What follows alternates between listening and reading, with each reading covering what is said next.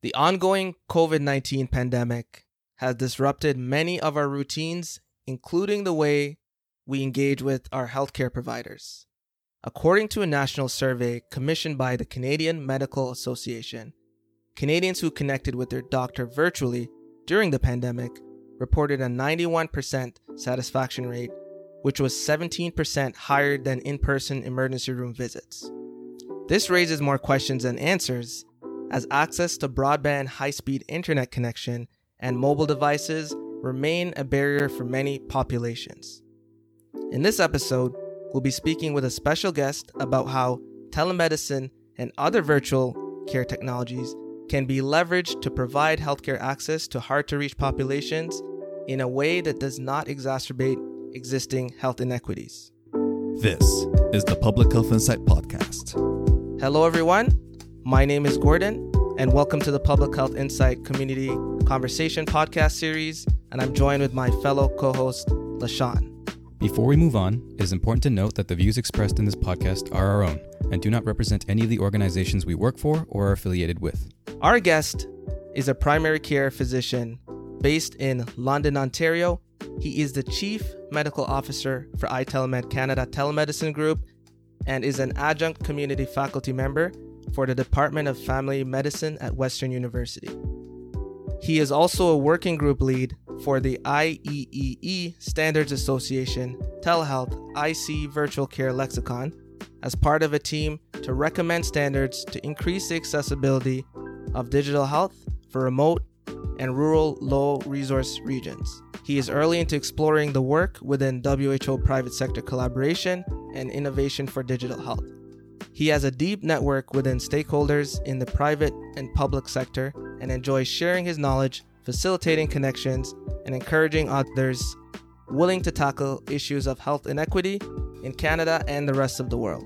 Please join me in welcoming to the Public Health Insight podcast Dr. Keith Thompson. Welcome, Dr. Thompson. Thanks so much, Gordon Leshawn. Uh, really excited to be here with you today. And, uh, you know, as I said before we started, uh, this has been a journey for me, right? Uh, I'm a late comer to uh, virtual care, and I jokingly say uh, further along in life, I think, than maybe some of the guests and yourself. So I don't have a lot of time left in life. So, uh, you know, if I'm going to uh, learn as much as I can, let's learn fast. And uh, certainly excited to be here. Really appreciate the opportunity to talk about virtual care and its implications, right, to general population use, but also marginalized populations. And uh, kudos to you guys and uh, Public Health Insight. Some amazing work. Uh, I had banged into Gordon uh, through a uh, pitch event for uh, social mm-hmm. innovation around opiates and learned of the work you're doing through that and really quite awesome and really uh, inspired by the network that you're creating. And so thanks awesome. for this opportunity. So, Dr. Thompson, tell us more about what you do and the organization that you represent. Yeah, so I'm a family care uh, physician, family practice uh, here in mm-hmm. London, Ontario. Uh, solo practice right now, but uh, fee for service, and uh, we can talk about physician reimbursement maybe on another podcast. But uh, really, my journey has been into virtual care and its applications into primary care and really staying centered within that which is publicly funded. Uh, and uh, through that journey, discovering that uh, you know there's some issues, obviously in terms of equity, and we've seen that uh, a greater uh, disparity certainly during COVID. Um, along that journey, you know, you learn of other people and organizations uh, working in this area. So I'm adjunct faculty at Western, doing some co-investigator work under Dr. Bridget Ryan and several of the family docs within the Faculty Department of Family medicine, uh, researching what is best practice and uh, what will the guidelines be for virtual care? Because pre COVID, we didn't really know. We were slammed with this great pandemic and we were in survival mode. And certainly, most of the encounters we do are by telephone uh, because we have the relationship and we know the patients, and that's probably easiest for workflow uh, and probably easiest for patients in some ways. Um, but my other affiliations, the IEEE SA Telehealth Industry Connections is what the IC stands mm. for. And that organization formed recently, as you know, IEEE creates those standards around electronics and information communication technologies. Uh, you know, what's the basic standards so that your toaster doesn't shock you when you turn it on? Uh, but they realized it in terms of telehealth, uh, in terms of virtual care. Uh, they really hadn't turned their lens onto that area. So this whole organization, uh, which is open to any members, by the way, so I'd encourage anyone listening that has thought about wanting to offer their expertise. Uh, it's a volunteer, uh, sweat equity, but really important work that they decided to focus on. And how do we create a infrastructure and ecosystem that's going to allow access regardless of regions and how do we improve connectivity and what are the security and privacy issues that we need to keep in mind? Because we may be able to get easy connectivity into a community but is it going to be equitable in terms of privacy and in terms of security? So that has to be considered. So that's where IEEE is in.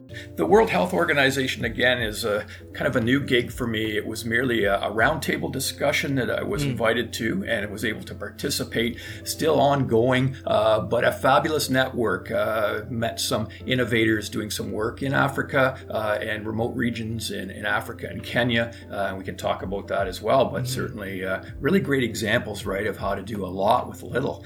Um, so that's kind of the background of my organizational participation locally here at home, bringing it to that Ontario perspective. As you know, we're moving towards Ontario health teams, and it is getting us to think as primary care beyond the person in my office in front of me, but as a collaborative, our whole population. So, not just the one diabetic that I'm meeting on a, a virtual visit or telephone or office face to face visit, but all 200 patients in my practice who are diabetic. And likewise, as a region, those thousands of patients who are diabetic. Uh, and there comes a challenge, I think, in equity and access because uh, within London, uh, the estimates I'm hearing, I'll say Western Ontario Health Region, we have up to 70,000 patients without primary care access. Uh, and if you scratch down a little bit into that and what are those limitations of access uh, and what is creating marginalization that's preventing access. It may be geographic, it may be uh, those social determinants. Uh, mm-hmm. And that's my last comment, and I really appreciate being here. Is, is as I started to scratch deeper into this, realizing that digital divide really equates with the social determinants of health. So many of the things that are creating poor health really uh, are also similar to what is preventing access to our digital health ecosystem or virtual care, as we call it. Yeah, no, fantastic. Thank you for sharing that. And um, I was wondering if you could share a bit more about iTelemed Canada from a more of an operational perspective and your role as the chief medical officer. Yeah. Absolutely. So, uh, iTelemed was formed as a non for profit uh, and financial conflict of interest declared. I'm a chief medical officer, would uh, declare revenues if I had any. Uh, it has been sweat equity to this point, uh, really uh, deeming to stay within the publicly funded guidelines, which pre COVID, OTN was pretty much the only way to access virtual care for patients that was funded. So you had to be a physician registered with OTN, uh, Ontario Telemedicine Networks, one of the largest uh, virtual care telemedicine networks in mm. the world, actually. Uh, so some phenomenal work that, that they have done. But it's clunky, it's a hard workflow, it doesn't easily adapt. And so that really outside of OTN were these private systems, right? You had Maple, Dialogue, Akira, all these companies springing up, providing virtual care, telemedicine care, video chat encounters that wasn't funded. So it was a direct to consumer or through employer based program, whereas OTN was publicly funded. So iTelemed has really been looking to stay publicly funded and leverage in the system uh, what is open to all of our patients in Ontario, right? Not just those that have ability to pay. Uh, COVID has changed this a little bit, so we're seeing now that under the uh, Ontario Health uh, guidelines, we have, oh, I think last count, five or six vendors, uh, Maple, uh, Doxy.me, several of them that have applied for verification, which what that means is when we reach a point that the Ministry of Health may pull the plug on these temporary fee codes uh, to encounter our patients by video or telephone, these other vendors will likely be able to say, we're approved, uh, we meet the requirements, and so any physicians who use our platform will be allowed to bill for that service. Uh, whether that will address the issues of equity of access, you know, would be a whole other discussion. But uh, that's really how we differ, perhaps somewhat in iTelemed uh, versus you know the other systems that are out there. So um, we're doing some work with Participation House uh, here in London, uh, and those are very uh, high needs individuals, wheelchair bound, congregate living. To bring them to the office is you know an endeavor unto itself. Two to three hundred dollars actually in costs for attendant care and getting them to the office. Wow. Or a physician would have to take time at the end of his day uh, which is usually after hours, uh, and the premiums and fee codes to do that can be in excess of $120, $140. We can do that visit virtually in many cases for 45 or less dollars. Mm. Uh, and we're still on an uphill battle, uh, just so you know, to get the allowance for the virtual house uh, call fee code. Uh, we're allowed every other fee code virtually, but we've really been fighting to try and say, guys, you know, this is really an issue of access for highly complex patients. Can you allow those encounters to happen?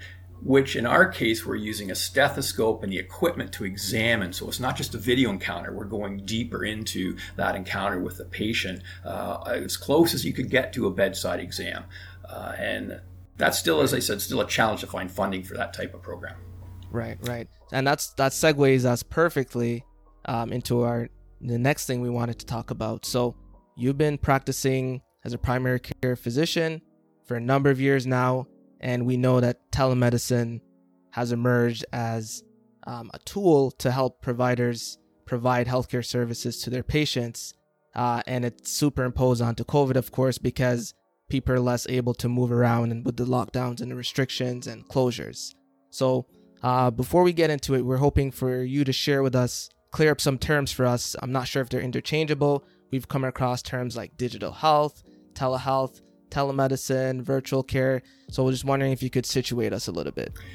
Yeah, for sure. And I think we're fortunate in Canada because there's a great working group under Digital Health Canada actually that created a, a lexicon mm. uh, that was really meant to try and define some of these terms. And why is that important? First off, let me say that as we develop standards around this, and that's the working group within IEEE, as we're looking to license and create standards, uh, creating standards around terms is a challenge. And uh, honestly, no one's been able to do this. There's been a lot of talk and wrestling with it, uh, but we often kind of get mired down in the clinical applications, whereas those that are in the technical side of it are looking at this as an industrial or information communication tech standards. Uh, so merging those two worlds has been a challenge certainly in Canada, what's been done is we talk about virtual care, and that think of it as the umbrella or all-encompassing term for all things digital health, uh, the, the platforms that are used.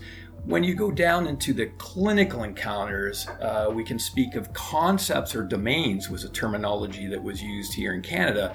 And the concepts or domains would be the ways in which you engage with the patient, the general terms. So telehealth, telemedicine, e-health, consumer health, telemonitoring, telepathology, telepsychiatry.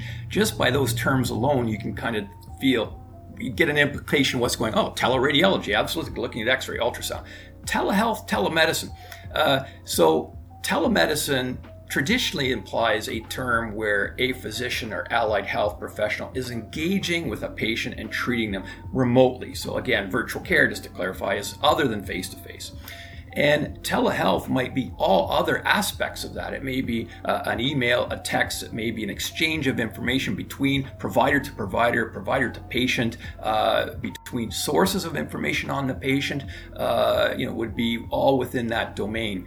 We get into capabilities, and then that is the more specific specifics, rather, of the tools that you would use. So uh, the execution of it can be synchronous, like we're talking right now live, okay, or it could be asynchronous. I could record my symptoms and findings. I'm a nurse provider getting the parameters on a patient and upload it, and the physician comes in later and encounters, or the patient uploads their blood pressure or their blood sugar and throws it into my email or my uh, uh, my inbox as a digital in in and I look at that later. But the capabilities would be again telephone, messaging, texting, peripherals uh, was one that I was able to kind of play. Hey guys, you got to include a doing exam, right? The equipment to mm-hmm. look and, and provide that uh, gets included. Patient education or e-consults, right? So I'm creating a parameter and sending it to a specialist. So virtual health concepts or domains of platforms you're interacting on and the capabilities. That's the mm-hmm. way Digital Health Canada defined it, and that's a pretty good generic, and, and I think it's got potential, and we're bringing that forward to IEEE, and they were inspired by this. What we need a little bit more definition around is the population health aspects of that right? And that really hasn't been addressed because there's a lot of stuff we're today talking public health. You guys are the heroes during the pandemic, right? And so population, big data, uh, regional data, right? And what does that look like? And that's still uh, within a domain, if you think of it as virtual care, right. uh, but the capabilities may be different.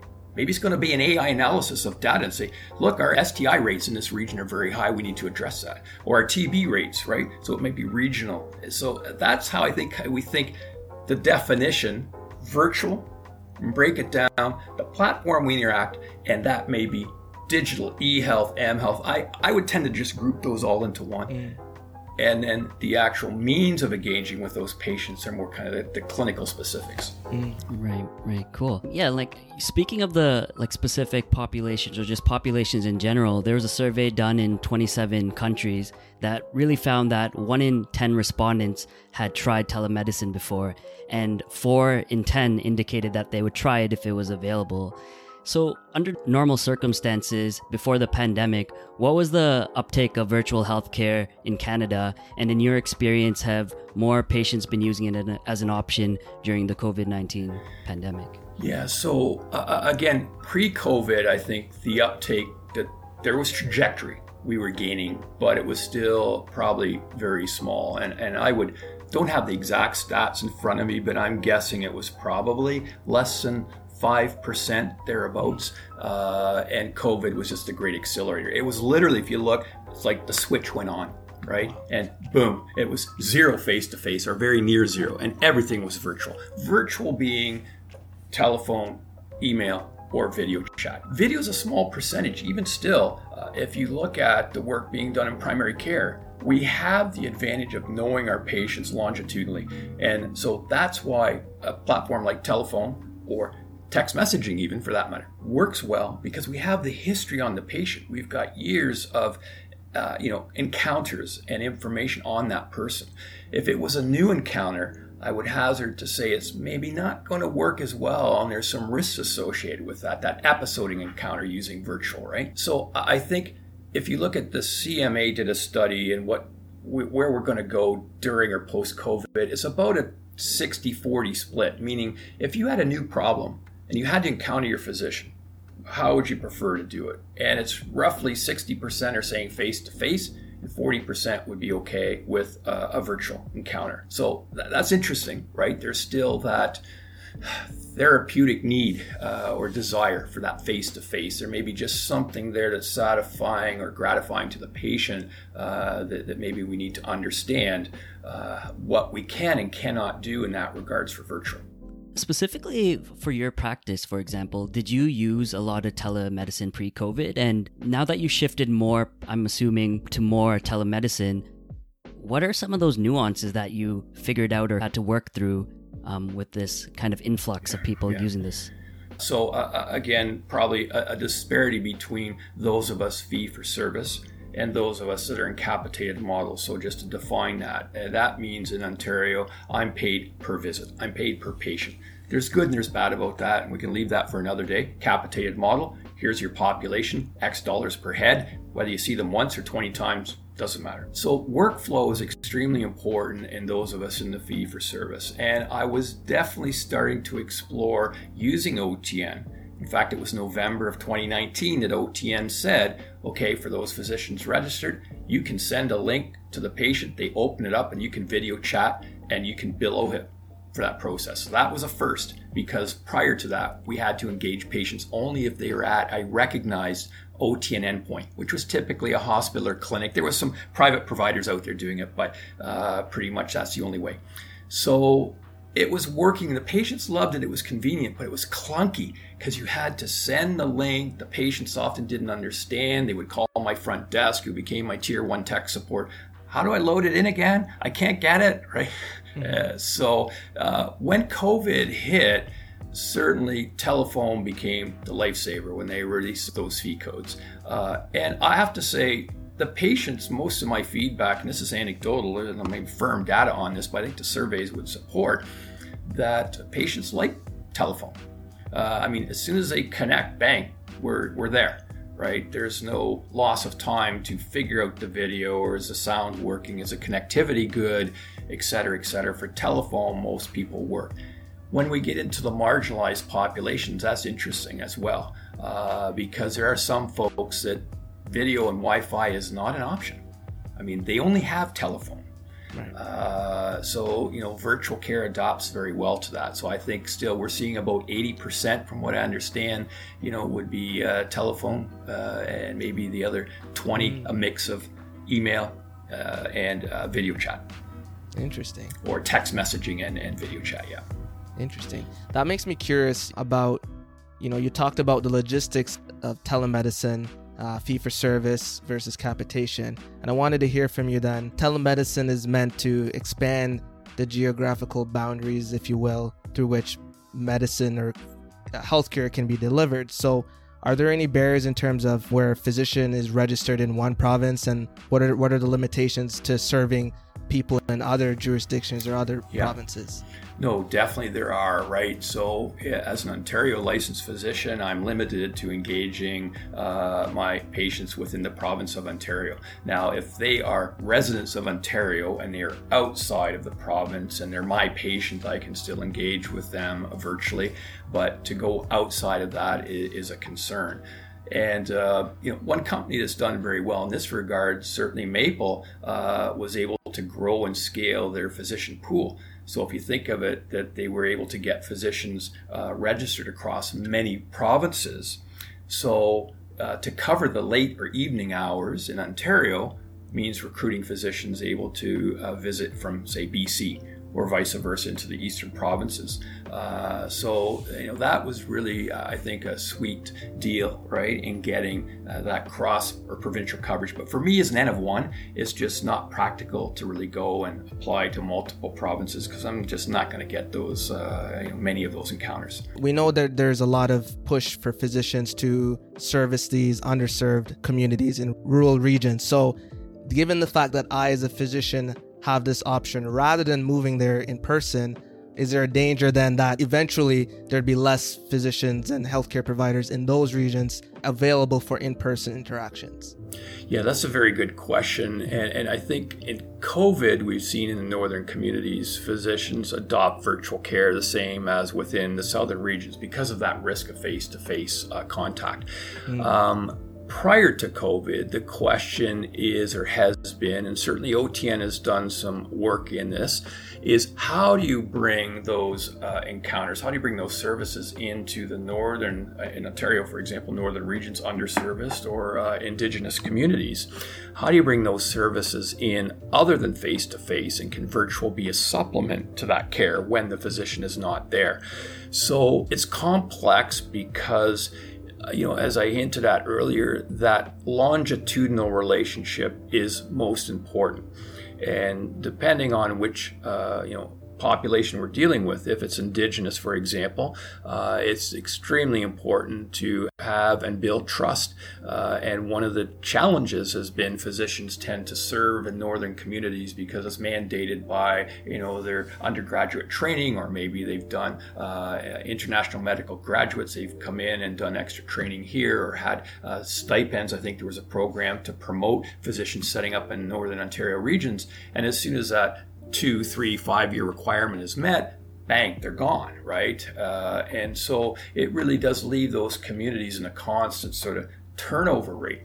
If the telemedicine services allow for greater support to that primary care, which is really what OTN I think was built upon, bringing the specialists into those communities and help prop up primary care when there was uncertainty around diagnoses or treatment uh, then it can be a value add to retain physicians that don't feel like they're working totally alone. They have that expertise to draw upon. And, I think really uh, that's where this type of technology may be uh, a win a win-win. How it's or, or will it you know uh, be enough of a value add to attract physicians to serve in those regions? I think still needs to be discovered. You would say the potential is there. Uh, can I be a physician in Southern Ontario uh, and have my patients, uh, and I'm the MRP, which means most responsible physician. Can I be the MRP for somebody that I may only see face to face once a year when I fly to that community to come in and, and establish, right? And, and I think there are some regions where they say if you provide that care remotely, it's required that you you know x number of times per year per month uh, provide face to face as well. Uh, and i think that's wise because really it's it can't all be done by uh, by virtual care telemedicine or remote care. You've got to have some face to face encounter. Yeah, no, totally agree with that point about you have to have that face to face encounter. And it seems that uh, based on the results that you presented earlier, 60% do prefer having that face to face contact as well. I found some other survey results from Abacus Data Poll, and it was commissioned by the Canadian Medical Association, like you alluded to earlier. It showed the 91% satisfaction rate when uh, working with or interacting with virtual care. Other kind of interesting tidbits were 46% preferred virtual as their first uh, point of contact, and 45% of people saw this to improve their access to specialists.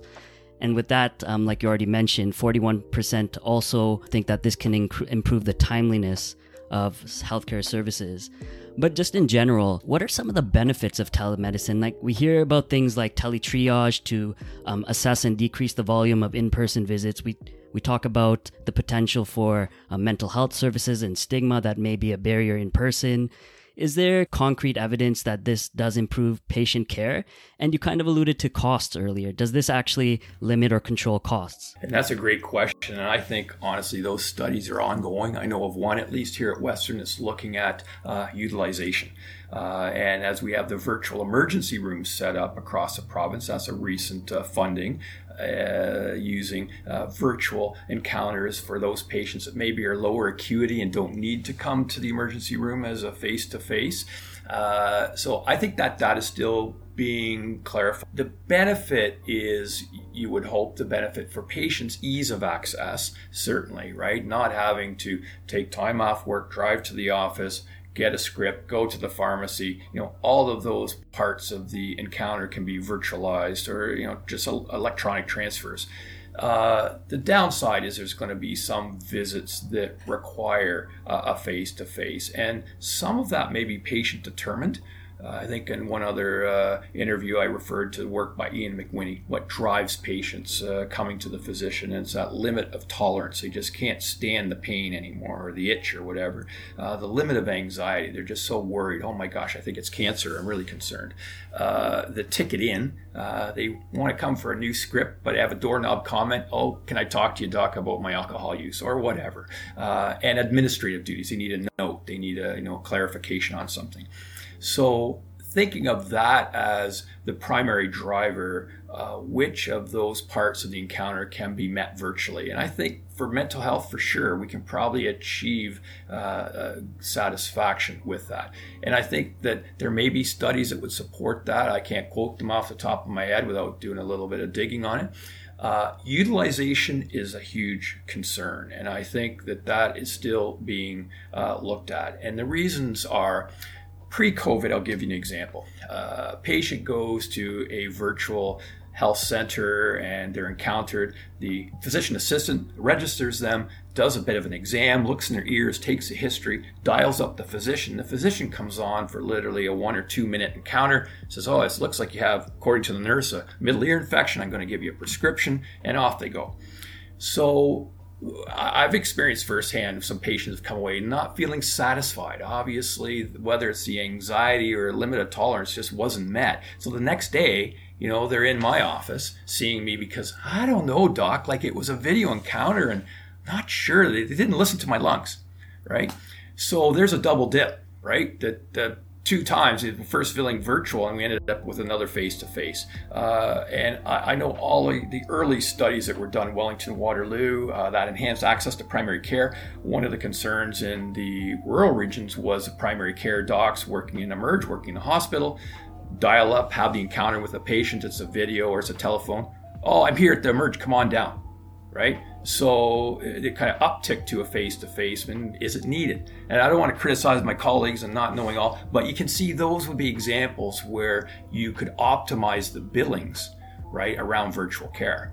Uh, similar to you know methadone. I always pick on those guys, but physician services huge million dollars right uh, for providing methadone. It's a needed service. Don't get me wrong, I understand that. But if I'm a patient with COPD or diabetes and I come and I get my methadone and I want to talk about my chest, my cough, my, oh, sorry, not my problem. You got to go see. Well, I don't have primary care. You're it, hmm. right? So that million plus dollars, and if you look at the data, it's it's. I know they even dropped the fees, right, to try and kind of throttle down some of this utilization. The danger is, will virtual care be used that way? Is there potential really to optimize billings?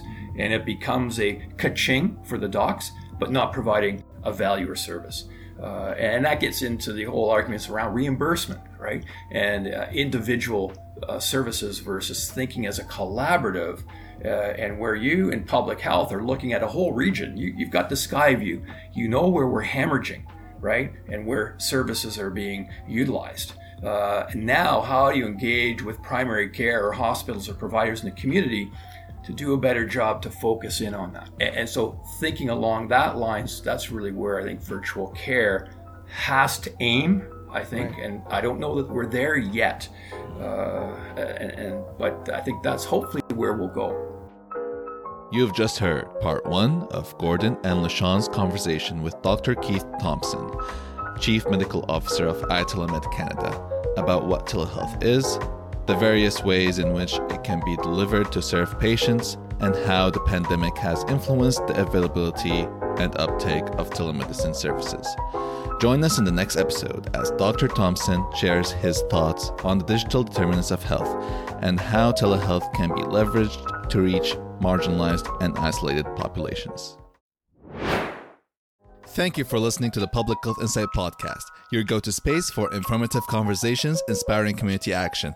If you enjoy our content and would like to stay up to date, follow us on Instagram, Facebook, Twitter, and LinkedIn. To learn more about our community initiatives and how you can support us, visit our website at thepublichealthinsight.com. Join the PHI community and let's make public health viral.